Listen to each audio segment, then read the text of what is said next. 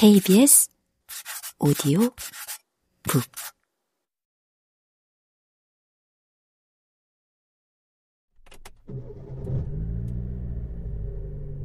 지하 주차장에 지정석에 주차되어 있는 자신의 차에 올라탄 M은 시동을 건 뒤 1분 정도 기다렸다. 출발 전 예열. 아내는 늘 이걸 지키지 않았다. 기계에 관한 한 섬세하지 못한 아내를 떠올리면서 M은 미간을 찌푸렸다. 이윽고 M은 엑셀러레이터에 올라가 있는 발에 힘을 주기 시작했다. 환희가 휴가라. 그렇다면 저녁에 만날까 했던 동탄 건물주와의 약속은 다음 주로 미루어야겠군.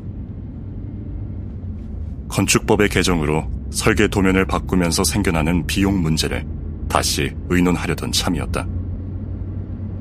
주차장을 빠져나온 자동차가 외곽도로를 향할 때쯤 M의 머릿속에는 논산에 있는 육군훈련소 집합 장소로 향하던 아들의 시무룩하게 처진 어깨가 떠올랐다. 우리 집안엔 높은 자리에 있는 사람 없어요? 떠나기 며칠 전 이렇게 물었을 때만 해도 M은 오죽하기 싫었으면 저런 소리를 할까 싶었다. 하지만 훈련소로 이동하기 위해 전용 차량에 올라타던 아들이 뛰어내릴 듯 상체를 뒤로 빼는 것을 보았을 때에는 M은 자기도 모르게 혀를 찼다. 누굴 닮은 것일까? M은 아무리 생각해도 아들 환희가 자신을 닮은 것 같지 않았다. 가느다란 뼈대와 휜 피부, 그리고 허약해 보이는 체구는 영락 없이 외가 쪽이었다. 심성이 착하다고는 하지만 사소한 일에도 눈물을 글썽이는 모습 또한 그랬다. 그 모습은 언젠가 명절에 젊었을 때 고생하던 얘기를 하면서 흐느끼던 처남의 모습을 연상시켰다. 똑같아 약해 빠졌어. 아들이 자신처럼 강인하지 않은 것에 대해 M은 서운했지만 곧 털어버렸다.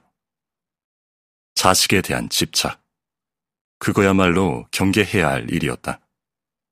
M은 자식의 존재를 인생의 연장선 위에 서 있는 정점으로 파악하는 인간들이야말로 한심한 족속이라고 내심 비웃었다. 그런 점에서는 아내 또한 M의 비판을 피해가지 못했다. 상급 학교에 진학할 때마다 집안에서는 한바탕 난리가 나곤 했던 것이다. 이 정도는 아무것도 아니에요 라고 아내는 말했지만 애미 보기에는 50보 100보였다. 자식 일이라면 아내는 사생결단의 자세가 되었다. 결혼 전 아내를 그런 쪽과는 거리가 먼 여자로 여겼던 것은 얼마나 착오였던지. M은 또다시 토요일에 만난 동창들과의 대화를 떠올렸다.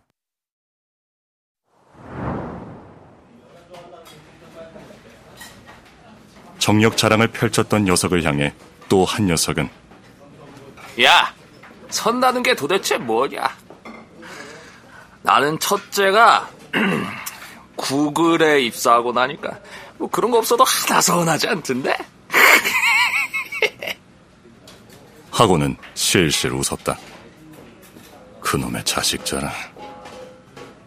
녀석들은 늘 돈 자랑과 힘 자랑이 아니면 자식 자랑이었다. 그것이 수컷들의 세계였다. M은 그 세계에 어울리지 않았다. 이번엔 네가 얘기해봐 라는 듯이 두 녀석이 M에게 시선을 던졌을 때 M은 정말이지 아무 말도 하고 싶지 않았다. M 때문에 대화가 끊기고 어색한 침묵이 감돌았다. 한참 만에 입술을 뗀 M의 말은 전혀 엉뚱한 것이었다. 난 말이야. 언제 죽어도 좋아.